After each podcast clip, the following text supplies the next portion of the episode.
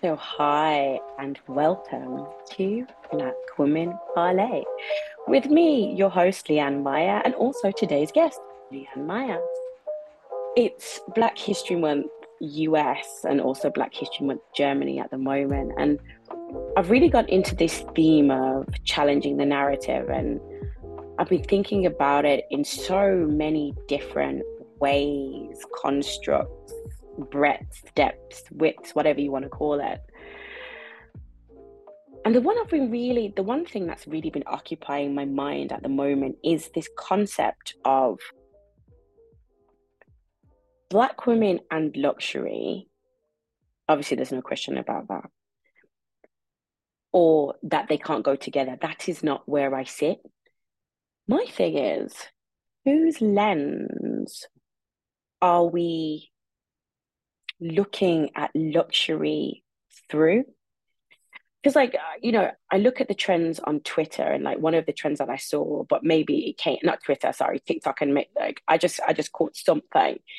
And it was like one of the signifiers of like black what is it called? Black rich girl tiktok or something like that is having lululemon lululemon um leggings and this isn't about Lululemon itself, but the point is, is that a brand that has actively not sought us as its target market, which is the case with a lot of um, brands, has not actively sought, sought us as a target market, but we are actively seeking it to define what luxury means to us. And the more I think about it, the more it becomes an interesting concept around luxury in general, but also being able to define it for ourselves and the importance of us defining it for ourselves individually. And then also as a consumer.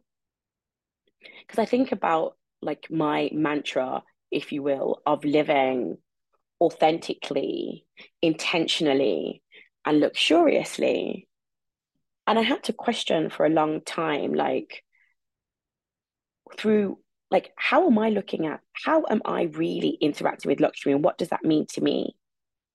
And when I took a step back and I remember one of my mentors and sponsors in life, he was a kind of guy, and he taught me that really from the beginning.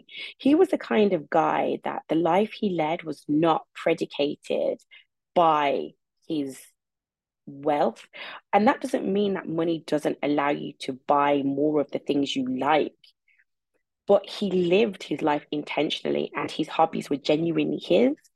And that was something that resonated and was became part of me from quite a young age, which was being an intentional consumer means for me that the luxury is in knowing about the process of the goods, the story of the brand. And I'm not saying, by the way, this is not to say that the girls who love Lululemon don't know the story of the brand, but also looking at it from the perspective of is this something that Leanne likes? Or is this something that's being sold to me as a luxury good? Now, that sounds probably slightly counterintuitive, but what I mean by that is, as I say, like buy, what is it? Buy, buy cheap, pay twice. Invest and it lasts you a lifetime. And part of the intentionality in me being this kind of shopper came from this part around not wanting to always have to buy things over and over again, but also the luxury of being able to take, oh, also being able to buy them, but also taking the time to go through that process, to go through that rigor of seeing like, is this a product for me for life? As opposed to this is something that I'm buying because it's ridiculously expensive and it is an outwardly state like an outward status symbol that wasn't meant for me in the first place. And it, and it, you know it made me even think of the time like with when hip hop divorced its relationship from Cristal because they basically said they didn't want this was this was not the kind of consumer they they wanted. And it comes back to there are loads of brands who appreciate Black female consumers. And they may not as yet have the breadth or the reputation or the, the fame of some of these brands. But what they may lack in that is that they what they may lack in kind of being known and repute right now they've taken care in sourcing the products sourcing the materials having a sustainable supply chain working with artisans really giving back to the black economy um, giving back to communities not just having black models because it's you know for the sake of it when everybody else within the organization who is a decision maker is not black.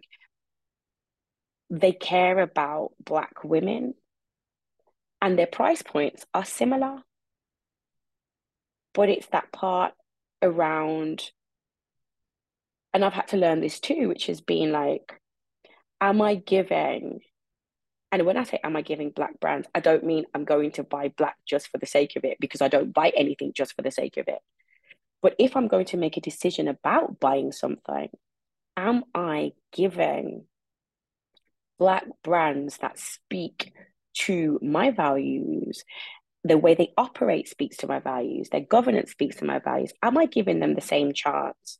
Or am I backing out at the last minute because I feel it's too expensive for what I am getting. Because we know the markup on a lot of luxury goods. I think there's this guy on TikTok who takes all of these designer handbags and says, you know, hey, they're charging you $6,000 for it, but it's only $120 worth of leather, or it's, you know, terrible leather and you're paying this much for it, right?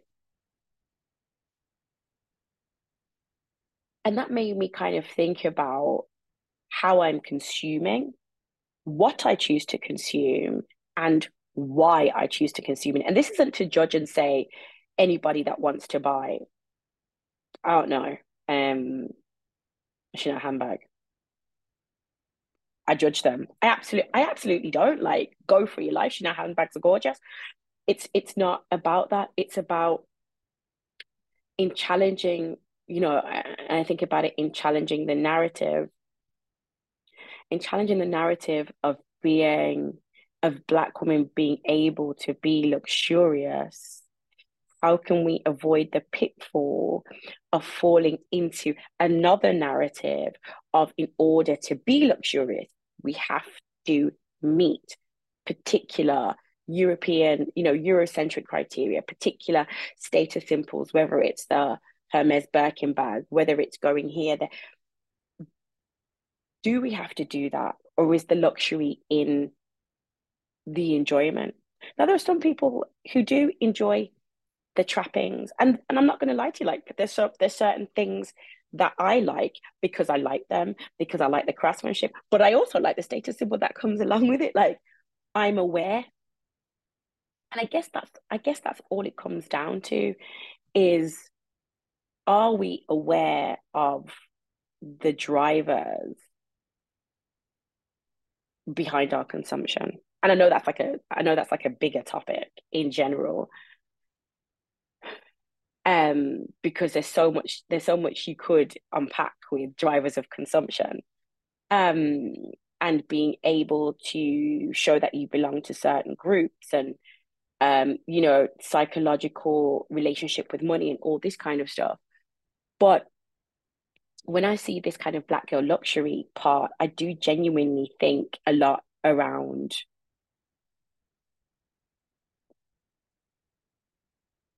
isn't this just emulating like what I've seen? Isn't this just emulating everything else we've seen before? Are we now trying to attain parity to so-called traditional, as in non-black, like, are we trying to simply put, are we trying to attain parity to what white people and non-black people see as luxury? And the more you think about it, the more it becomes quite difficult to decouple the two because in you know in every which way yeah it becomes it, it does become really hard to decouple the two because the narrative is genuinely this is luxury and this is what a luxury world personifies and embodies. And most of that time black women are completely left out of that world. But when that happens and we create our own spaces not even just spaces i mean like literally our own brands our own products it it reaffirms and we do things our way it reaffirms that we don't have to follow a model but rather we can embrace and develop luxury our way. And then you know to move it completely away from consumption there's also the fact that luxury is the time being able to have time to do whatever it is you want to do. The time to read and cuddle up with a book, the time to, you know, the time to make your tea. You know, I read a book that was talking about the art of living a mindful life, and it's just basically saying, you know, our focus, excuse me, only lasts around 45 minutes. So if our focus only lasts around 45 minutes, you know, after that you go take a tea break and you make a ritual of it and you build all of these habits. That's luxurious until you know you start to do it but it's baking in that luxury is not tantamount to consumption it's not. And sometimes it's hard to see that because even in the i'm going to call it the quiet moments or you know the best i like a good hotel i'm not going to lie about that but you know the, the great hotels and whatever else all of that comes with hefty price tags right? So you know what is it was it janet jackson and luther vandross the best things in life are free sometimes they are. It doesn't have to be said hotel. It can just be having the space in your city to go for a walking you know in a park in somewhere green. It can be having the space and time to sit down and just think, daydream.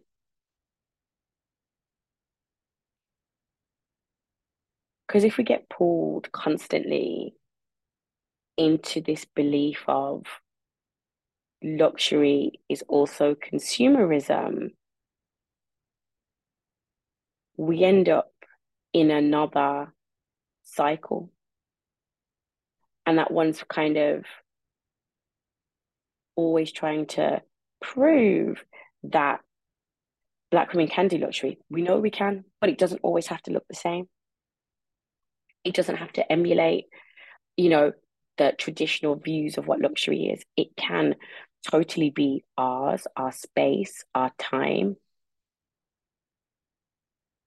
how we treat our bodies, you know, whether it's doing your hair masks, your scrubs, going to get your hair weaved, plaited, locked, crochet, whatever it is, it's creating those luxurious moments. It's creating that connection almost. It's creating a space for something that takes you out of your ordinary takes you out of your ordinary life that makes you look forward to something that provides you with a moment of escapism that gives you sometimes clarity but also that warmth and security. And that's why i say we have to decouple how we view luxury and very much have it as being a self defined outlet. And I'm, as I said, I'm all for status symbols. If you want them, like go, like go for your life. As I said, it's it's not it's not to do with completely completely to do with that. It's more to do with the fact that if the only way we look at luxury is through one lens, moving away from the narrative of being perceived as being ghetto or coming from a lower socioeconomic background, yes, it frees you from one narrative, but it doesn't provide you freedom by moving into another because moving into the other still means you're having to prove that you deserve or that you can. When the truth is you can anyway. You can anyway and that's why for me luxury and creating luxurious moments so there's there's luxurious consumption there's creating luxur- luxurious moments. But I guess that's for me why this intentional piece becomes important. Do I know why I buy what I buy, or do I buy what I buy because somebody has told me that this is the definition of luxury? Do I want to buy a Chanel suit, or is it just as luxurious to have a no named tailor who has wonderful materials and your suits fit immaculately. I keep picking Chanel. There's no I have nothing against Chanel, I'm sorry. Let's say pick a pick a suit. I don't know if they even make suits for women. Pick a suit from Kiton, like wherever. It just as luxurious to have a a tailor who knows your body, knows your fit, has amazing materials, has great relationships with all the suppliers, where you can track every? For me that's that's the luxurious part knowing the whole story knowing each part of the supply chain knowing about all the people who are involved to deliver this one two three three items like if someone said like what would be my dream my dream would be that and at one point i was looking out for a tailor but that's like another story but the point is is there's space for us to create whatever it is. And then there's some people who are just like, do you know what, Leanne, I don't care about any of this. I am just a consumer. I like consuming these things. I do because I can, which is also cool. But I think there's a very interesting proposition or a very interesting moment to be thought about. Even though you can, why do you?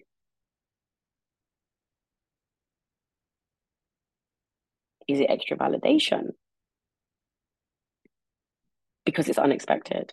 And sometimes it's nice to be unexpected. I won't lie to you. Like, it's sometimes so nice when people expect you to be A, but you prove them to be B, or when you have a conversation with someone and they're surprised. There's so many things that surprises them because they're like, they don't say it, but their eyes say, "But you're black. But you're black. How do you know?" But right, I get it. I completely get it. And those moments are on me and fun to exploit. But whether they should drive a lifestyle, be seen as being aspirational, is something that I do come to question. But I've been thinking about this concept of challenging the narrative and moving into you know thinking about luxury consumption as it's presented and seeing the narrative of luxury being only about consumption or you know i'm uh, something else about like dressing like old money or whatever all these different things it made me think it just it just made me think like it wasn't very some of the stuff didn't feel and to be fair i mean whether you're religious or not has nothing to do with it. The Bible still says there's nothing new under the sun. So it does have that kind of vibe. And are we just seeking to emulate others? Or is this a moment for us to find and create? Yeah, our luxury spaces. Um, our luxury moments that look and sound like us. Because there's no way, there's no, there is no way they might have not had. But I just think about all of these boutique brands that are all over the Caribbean, that are all over the African continent, um, that have craftsmanship, showmanship, great quality products, and we just don't hear and see about them. And I guess that's where the intentional part comes in is to go looking and to find them and to you know when you read their stories and I've been going on a discovery discovery trip myself actually around looking for designers from the Caribbean. And um it's taken me on a really interesting journey because there's so much out there in terms of talent. There's so much out there in terms of um, style. And when you read the stories and what these pieces represent, it's 100% number one, it's 100% art. But number two, I don't know, there's something like I'm trying to get my hands on things and try things. And there's also be real, like, apparently it's going to be hot, hot mama summer, but that's, that's what I'm telling myself. Um, but, you know, it's learning about our history, our craftsmanship, some, you know, ways of weaving that have been there for years. All of this stuff that is, you know, people use the word artisanal, but it's it's artistry. And it's absolute, it's craftsmanship and it's absolute luxury because the time, the handwork that goes into these pieces not mass produced, one of few, one of a kind. Even as a consumer, that gets me super excited because there's a whole world to explore that's also connected very heavily with my history. That's not been appropriated or co opted, but comes from the source. So yeah, how do you feel about luxury? I would really love to hear your thoughts. How do you feel about challenging the narrative? How do you create luxury in your life? Are you a luxury consumer? What drives those? Like, oh, oh, I, I, literally, if anybody wants to have this conversation with me, this is just me, you know, monologuing and talking about it this week. But if anybody wants to have this conversation, please, like, black women in the luxury space. Please please please please please. I would love to have this conversation and like with an expert that's there in the field doing and you know know that that knows um because it's something that's really really fascinating me at the moment. So thank you as ever for taking the time to listen. Please share like comment and i look forward to joining you on the next episode. So have a good day evening, morning, in whichever location you are. Bye.